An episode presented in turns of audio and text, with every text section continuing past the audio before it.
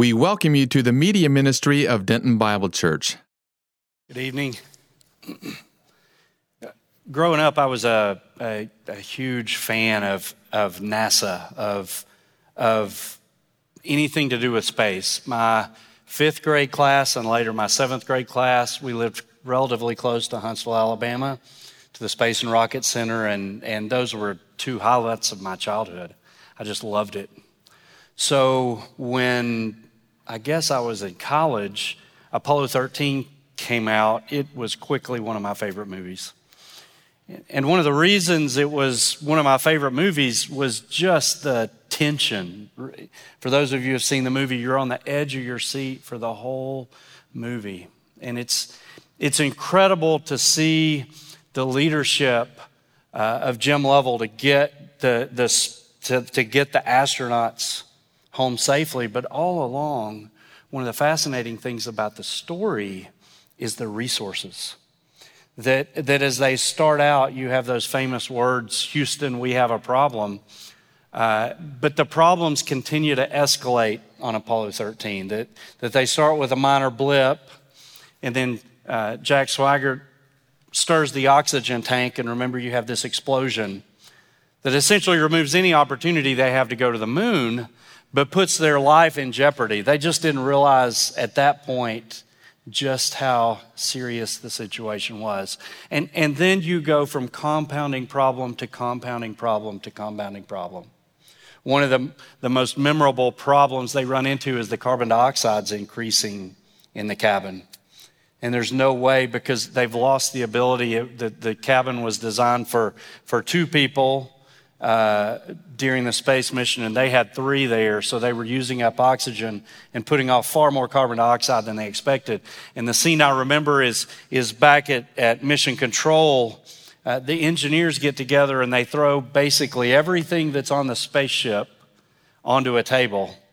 And they tell the engineers, you've got to solve this problem, that you've got these supplies that these men have, and we've got to figure out how to to scrub the air, or they're going to die of carbon monoxide poison.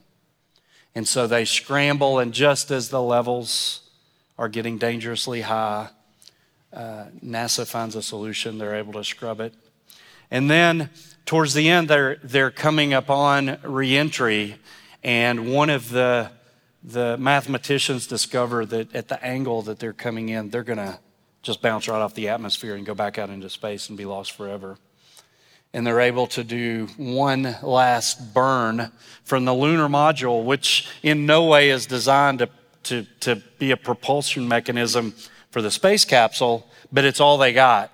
And so they set up this final burn to move that lunar module to get the spaceship, to get the capsule into position where it will re enter. And it's fascinating. And here's the thing all along, and I, and I think this is one of the things NASA always prided itself on they were equipped. The astronauts had resources, and it wasn't just the physical resources they had in their hands, but they had unlimited leader, unlimited resources with the leadership of Gene Kranz, the team of mathematicians, of scientists, of other astronauts, uh, of engineers that could all come together and help solve the problem. So it wasn't just a story of, of these three astronauts that were able to safely return, but it's a story of an organization that set up a well resourced system that was, was, was able to return them because of all the material, the minds, everything going together to put it down. And so when, when I think about this return mission that we've been studying, to bring the children of Israel back from the exile. The thing I think we're gonna, that we are going to see in our text tonight is that God equips them. He gives them every resource they have. And that we're going to be able to see in our own lives how God resources us for the things that He calls us to. To this point in the text, we've we've stood amazed that we've seen God not only fulfill his promises in bringing them back from captivity, but the fact that, that he predicted it, that there, that their finding themselves in bondage wasn't an accidental thing, that it was a decree of God, that God was taking them through a period of judgment. But even in that, He was gracious because He promised, because of the promises He had made before, to take care of them. And so last week, we looked at how He stirred in the king's heart to fulfill His promises, and we concluded that God ultimately fulfills his promises. And we talked about the promises that he's made to us, promises related to the gospel that he will save us if we have our faith in Jesus Christ. Tonight, I want to look at the text as they're heading back and see how God not only calls his people to do the work, but he fulfills his promises by resourcing them and giving them adequate ability to do what he's actually called them to do. Look in verse 5. It said, Then rose up the heads of the fathers of the houses of Judah and Benjamin, the priests and the Levites. So it's interesting that it's, it's only mentioning the houses, the tribes that have come out of Judah, that this isn't a full restoration of the 12 that this is Judah, Benjamin, and the Levites that he's bringing back into the land. That, the, that these are the tribes that were in the southern kingdom that were carried out by Babylon. As you look at the people that he's bringing back, uh, he, chapter 2 is basically a list of all the people that are coming back. So, so, so verse 5 really goes in a lot of ways with chapter 2. Then rose up the heads of the fathers of Judah, Benjamin, and the priests of the Levites, everyone whose spirit God had stirred to go. When we look at, at chapter 2, verse 1, it says, These are the people of a province who came up out of the captivity, and those exiles who Nebuchadnezzar, the king of Babylon, had carried captive to Babylonia.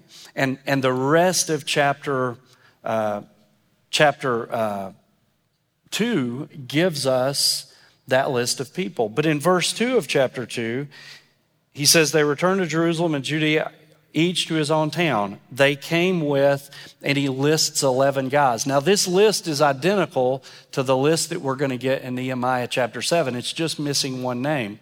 And most of the scholars say that it's a, that it's a copyright error, that there should be 12 names here, basically because God is not accidental in the fathers that he mentions that brings them back.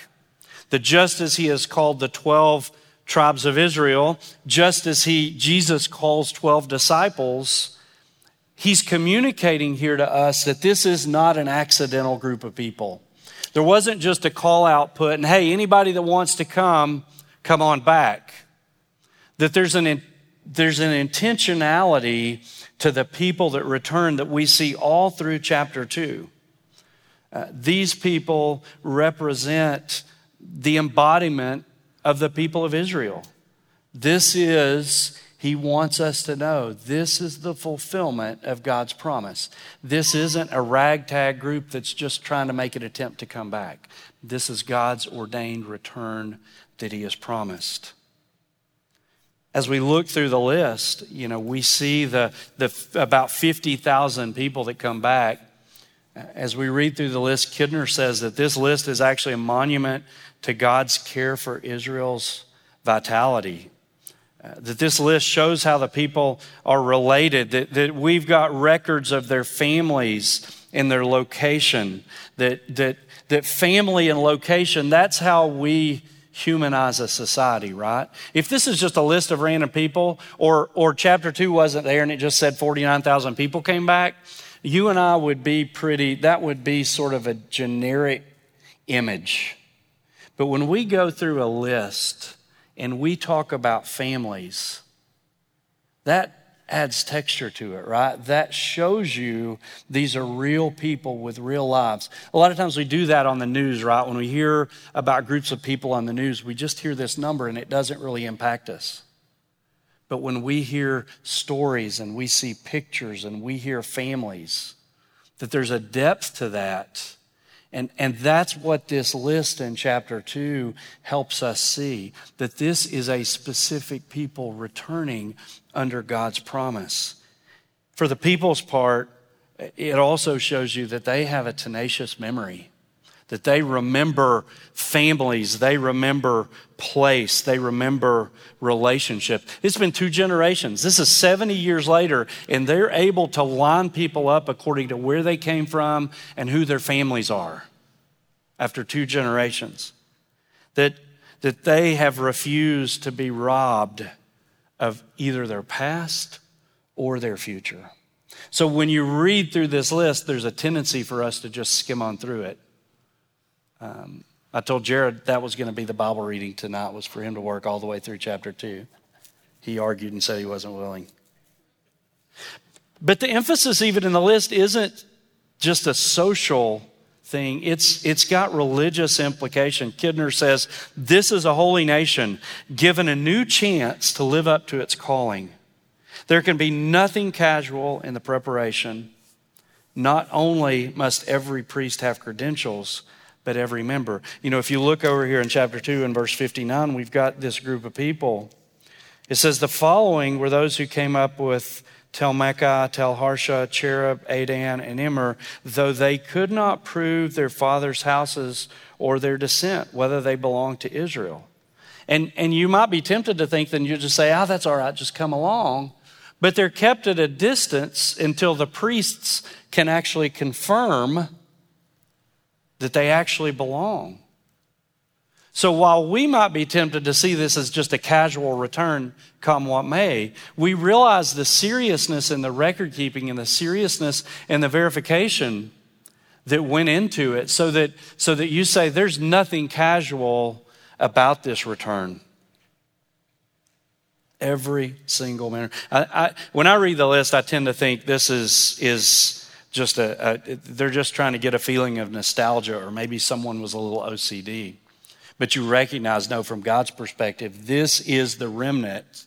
Because look at the rest. Turn back with me to verse 1. I mean, sorry, chapter 1 in verse 5. Everyone whose spirit God had stirred to rebuild the house of the Lord that's in Jerusalem. These are the very people that God had called. The text leads me to believe this was a pretty specific calling that he stirred in the hearts. Where have you heard that term stirred in the hearts before? Back with Cyrus, right? God stirred in Cyrus's heart to let these people go back. So, while on the one hand, we've got this story that we could make a movie about, the silent character behind the scenes that's doing all the work is God. That these are specific people. Um, you know, you know, and I think it's important to say too, God didn't just use these people, he used some of the ones that stayed behind, right? Ezra's not going to come for a while. So he stayed behind. Nehemiah stays behind and, and is a cupbearer for the king. Who else? Well, we've got Esther, that Esther stays behind and ultimately ends up saving her people imminently. So the text doesn't really incline some sort of, you know, those that came back were the super Israelites, and the other people were scraps. And we don't always know why God moves in some hearts and others.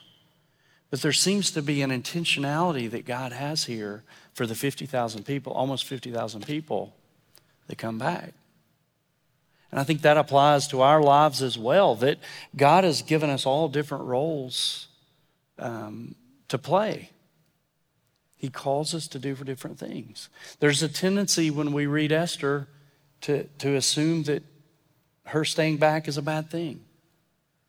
There's a tendency to, to look at those that didn't return. But what the text lets us know is these are the instruments that God has used to carry out phase one, because phase two and phase three are coming. And they're not coming back for a generic reason. Why are they coming back? Verse 5 to rebuild the house of the Lord that's in Jerusalem. It's not vacation land to return to the house of the Lord that's in Jerusalem. And, and, and as we think about rebuilding this house, it almost goes without saying. But if God's been the one that's initiated the work with Cyrus, and God's now the one that stirred the hearts of those that are going to return, Who do you think is going to be building the house that's in Jerusalem? Early in our marriage, Antonia and I, Psalm 127 became one of our favorite psalms as, as we thought about raising our kids in this world, as we thought about, you know, I, I don't know what early parenting was like for some of you guys, but I feel like we started having uh, children. Our oldest was born in 99. And I feel like that must have been about the boom for parenting books and parenting philosophies and parenting ideas. We were tortured in the early years but behind whose philosophy do we follow? Do you know, do we follow this plan or that plan or these other plans? And, and pretty early on, I mean, it was, and, and these people weren't all saying the same things. And so, in our early years of marriage, we would get away one weekend each year and just sort of pray and think through our year and, and process through our goals for the year.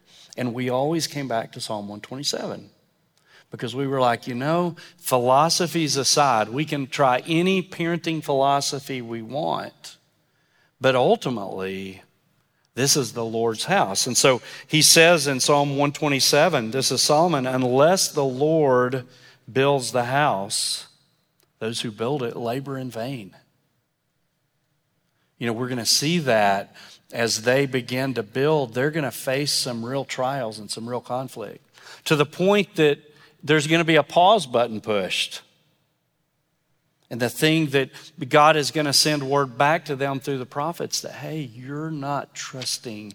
This is my house. This is the thing I've called you to. Go do it. Those who build it labor in vain. Unless the Lord watches over the city, the watchman stays awake. I'm sorry, the watchman stays awake in vain. Best laid plans, if they're not upheld by God, they're useless. It's vain to rise up early, to go to bed late, eating the bread of anxious toil, for he gives to his beloved sleep. It's not just a negative thing it's a positive that you can rest and trust and know that God's the one building the house. It's not up to you. And so I think that had to have been the mindset when he stirred in their hearts. Because as we're going to see next week, they get to it pretty quickly and see a lot of early success. I think their mindset completely understood that this is the Lord's work. He stirred it in Cyrus's heart to get us here. He stirred it in our hearts to come. And we're building his house. We're depending on him. He goes on in verse 6 And all who were about them aided them with vessels of silver, with gold, with goods, with beasts, with costly wares, besides all that was freely offered. That, that they are well resourced. That they don't just have God, but God is actually bringing them tangible. He's not saying, be warm and be fed, go do this. He's actually causing the Persians to empty their pockets. Again, like we said last week, this harkens back to Exodus when they plunder the, plunder the Egyptians to carry out the work. Here the Persians are saying, take our stuff, be well resourced. Haggai says, uh, if this is later, this is when they're gonna, they're gonna be um, facing oppositions and, and they're looking for the future temple. But, but God says, I will shake the nations so that the treasures of all the nations shall come in, and I will fill this house with glory, says the Lord. And then he says this The silver is mine, the gold is mine, declares the Lord. It's all God's. You and I are so often worried about the resources we have, the, the tangible resources that we have, the spiritual gifting we have, the fears we have. And God says, hey, this is all mine. You don't need to worry about that stuff. And so, here, I mean, to put it in perspective, these people have been in captivity for 70 years. Surely they've built a life, but they don't have the resources to do this. And so, what does God do? God do? He moves in the hearts of the men and women to resource them. Not only that, it said Cyrus also brought out the vessels of the house of the Lord that Nebuchadnezzar had carried away from Jerusalem and placed in the house of his gods. When the Babylonians ransacked Jerusalem in 586, they took everything. And Nebuchadnezzar took it and stored it in his house of the gods. There was no hope these people would get it back. But God had moved so in Cyrus's heart that Cyrus says, Hey, there's this stuff back here you need to take with you. It's going to be important. Who does that? Apart from the stirring and the work that God had done in his heart. Cyrus, king of Persia, brought these out in charge of Mithredath and Sheshbazzar, the prince of Judah. Uh, some have said that Sheshbazzar may be Zerubbabel, but it seems unlikely that this is a prince or, or potentially a first governor. That, that in the next chapter we're going to see as they come into the land, Zerubbabel is going to be the governor, um, which brings about an interesting dynamic that we're going to see in chapter 4.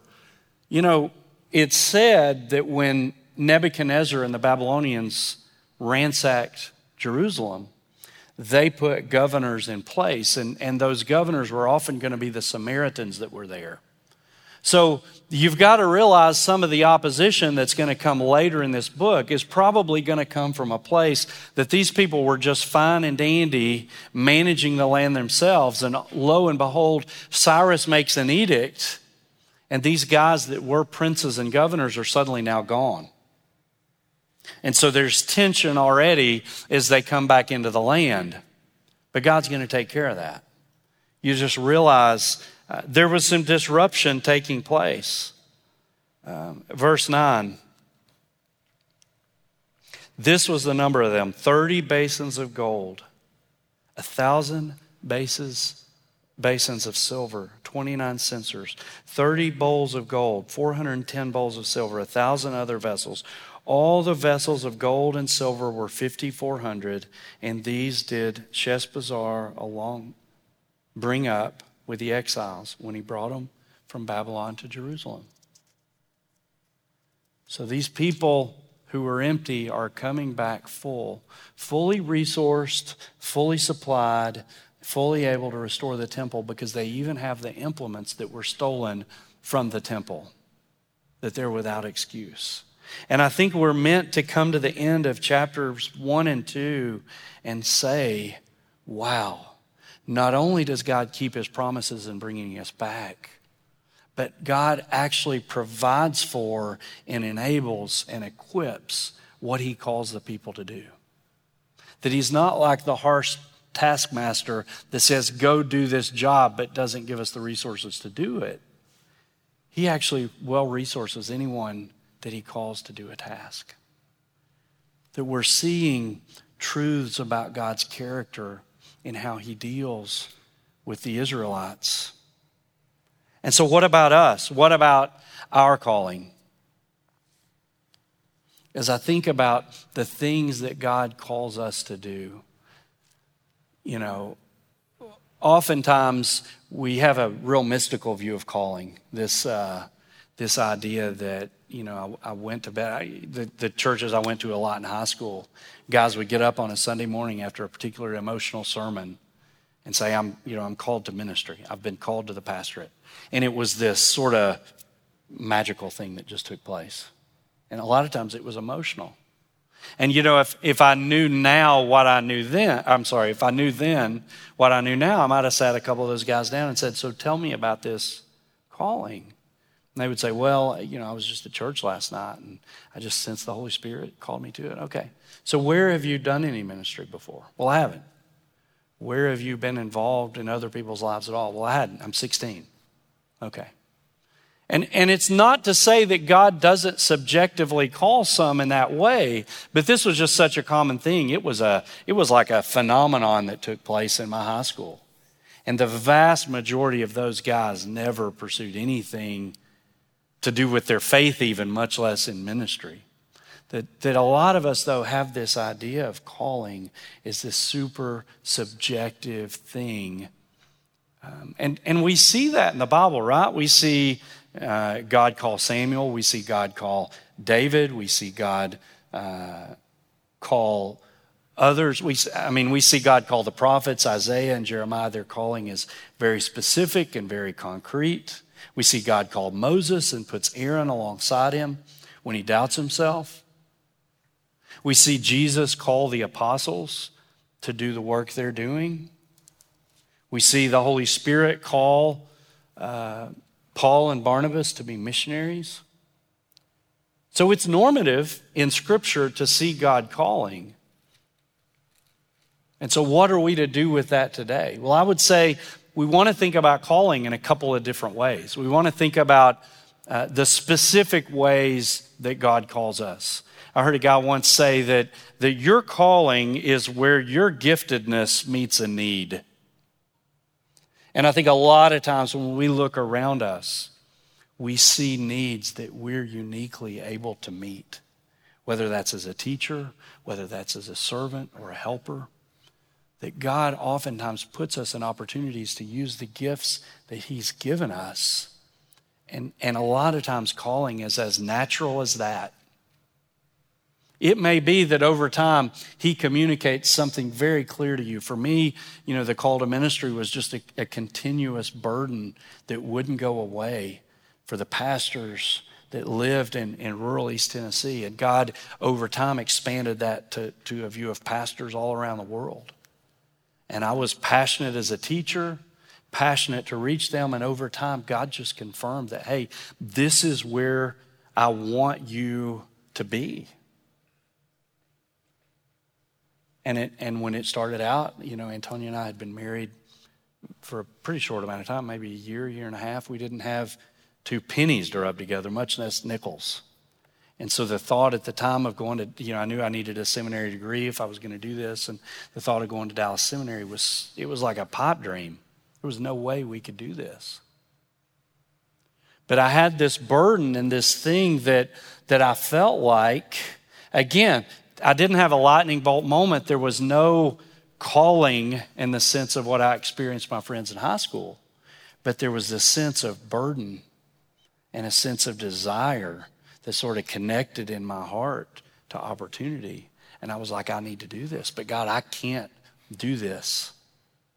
And as I think about this text tonight, I could go back and I, we could be here all night. I could sort of tell you the story of how God provided all along for that. One of the most significant things that happened is we started praying as a, with an open hand. I was a new engineer in training with an engineering firm in, in Louisville, and, and Antonia and I felt like you know that wasn't really where we wanted to be long term. We wanted to go to seminary, so we started praying. And not long after we started exploring options for seminary, I kid you not, absolutely true story. Her aunt calls from West Tennessee, and she says, "Hey, I know." from when you guys were engaged and early on, I've heard Chris talk about a desire to train pastors in parts of the world where they don't have training. Uh, can you tell me more about that? We've got a family in our church that's just interested to hear more. And so I kind of I got on the phone with her aunt and talked to her briefly, and uh, she said, "Well, we're having dinner with them in a couple nights. I just wanted to be able to kind of explain what you're doing." Well, she calls me back that next week and says, Hey, there's this family in our church, a family I'd never met, that wants to pay for your seminary. And I hadn't even, like, we weren't asking for help with seminary. We weren't asking, like, I hadn't even, it was sort of a, hey, this is something Antonia and I are praying about. We had communicated to the family we wanted to train pastors, but there was no solicitation for me, even to the, like, even in the subtle way of let me tell you about my need. This was out of left field. And man, we almost wept with the reality of kind of what God had done to show us that not only was He calling us to this job, but He would actually provide for us as we did it. And you know, over the six years that I was in seminary, this family faithfully, you know, gave us a monthly check that ended up in the end paying for my seminary bill, basically. And, you know, I called uh, the man as I was graduating, and I said, "You know, any work, any fruit that God ever bears for the rest of my life, you're a you're a fellow heir, you're a fellow participant in that because you've made such an investment, and you will never know, not even the financial side of it, but the fact that God used them in such a way to provide for us. And I could give you about a hundred other smaller stories. That's the most dramatic story I know of how God has just given us a kind of that Cyrus moment of, hey, I will take care of you. But there are countless things along the way that, that we've written down and sort of kept track of of how God has provided in ways that we couldn't have even expected to enable us to do the work that He's called us to do.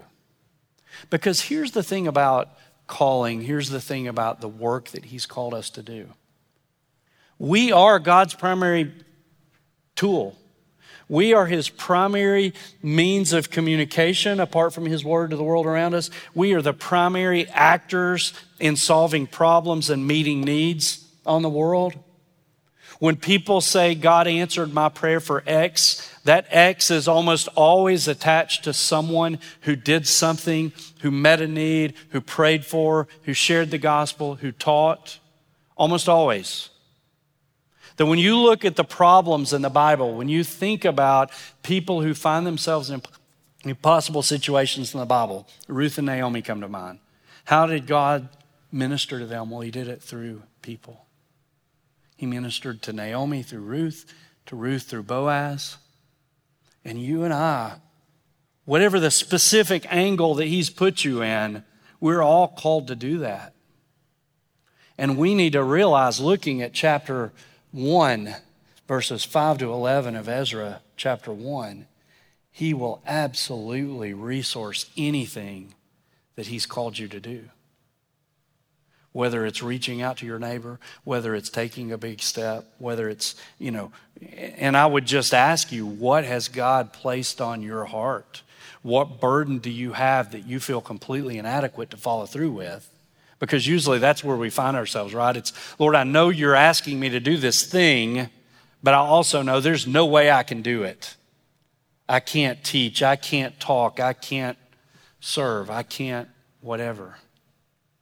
And I would say, what is it that God's put on your heart? What burden do you have? What needs do you see that you can actually participate in? Um, what gifts do you have? That can minister to other people. And we have to, to know that, and then we have to walk by faith with an understanding that God can resource it. The silver is mine, the gold is mine, he says through Haggai. Don't focus on the shortcomings. Be faithful to what he's called you to do. And then trust that he's going to come through. One of the best places we can be is out on that high wire where the only thing we can trust is that He's going to keep us balanced. Those are some of the most exciting times in, in our lives is when we've put ourselves out there and trusted God to come through. That we have to trust Him.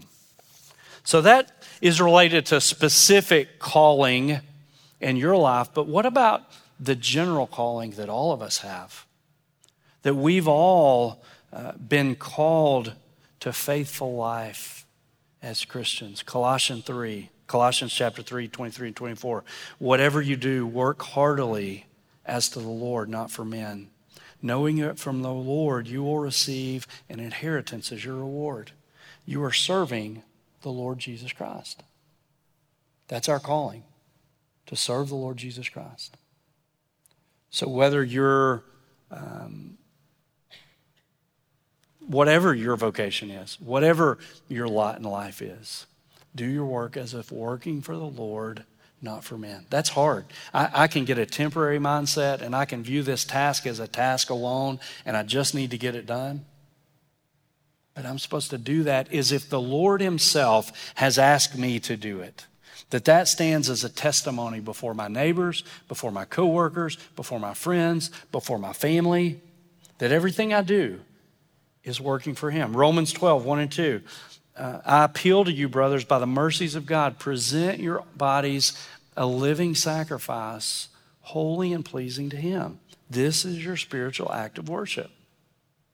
Don't be conformed to the patterns of the world, but be transformed by the renewing of your minds.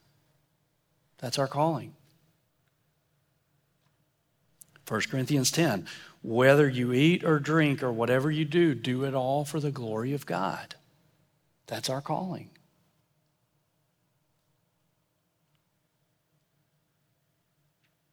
So, what resources does He give us for that calling? Immediately, when we place our faith in Jesus Christ, we're indwelled by the Holy Spirit, our paraclete, our helper, who comes alongside us, who strengthens us, who helps us, who comforts us, who is our advocate. He's our intercessor. That he enables us to do what God has called us to do. That in the spiritual life, we have something far better than mission control. You know, the Godhead dwells in us, the Holy Spirit dwells in us and enables and equips us to do these very things. So that when I say to you, everything you do, do it to the glory of God, that seems like a hopeless task until we add in, oh, by the way, the Spirit dwells in you and enables you to do that. Bearing fruit, love, joy, peace, patience, kindness, goodness, faithfulness, gentleness, self control. He actually bears fruit through you. That's far better than any riches or any resources that the Israelites got coming back. That is the Holy Spirit dwelling in you. We also have the grace of God, Titus 2, verses 11 to 14. The grace of God has appeared, bringing salvation for all people. That's the gospel. Training us to renounce ungodliness, worldly passions, to live self controlled, upright, and godly lives in this present age. We think of the, the grace of God oftentimes as the fire insurance that keeps us from getting what we deserve. But here in Titus, we learn that the grace of God also is the tool that God uses to enable us to live self right, I mean, to live upright, godly lives. Waiting for the blessed hope, the appearing of the glory of our great God and Savior Jesus Christ, who gave himself to redeem us from all lawlessness and to purify for himself a people for his own, his own possession who are zealous for good works. That we've got the Holy Spirit dwelling in us, we've got the grace of God all around us. That, that we all have the calling to glorify God with our lives, and He's equipped us to do that. So, what are the challenges? Why don't we do that? Is it because you're making excuses? Is it because you're casual about this? Is it because you don't, it's not a priority in your life? What is it that holds you back from following the calling that you've been called to? So I want to take a couple minutes right now uh, before I pray, and I want to give each of you about a minute or so to, to sit in silence and to reflect and to think about your calling. To think about your calling in general as a Christian and what God is asking of you, but then also to think about individually what is it that God is, is burdening you with?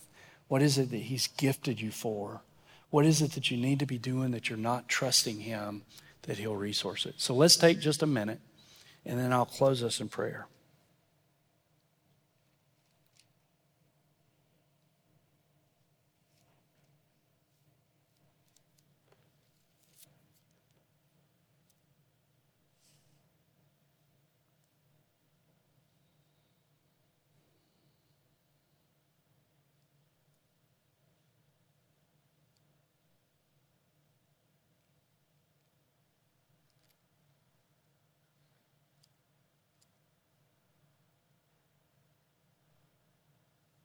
God, sometimes we struggle to see and, and struggle with doubt as we think about what you've called us to do. But Lord, as we read in this passage, we know that you are the God who not only keeps his promises, but also provides for what you ask us to do.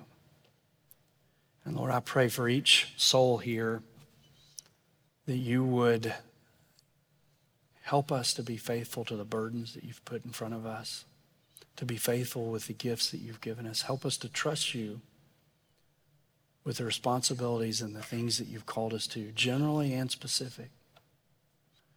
Lord, as we celebrate this Memorial Day and are thankful and feel gratitude to those who have given their lives uh, for the freedom that we have, we are also grieved and troubled, and, and our hearts ache for those uh, in Uvalde who have lost so much this week. Lord, would you comfort them? Would you bring about heart change in the lives of men and women in our nation that we might repent. That, Lord, you would bring about changes. That men and women would know you, would worship you. Lord, would you comfort those families?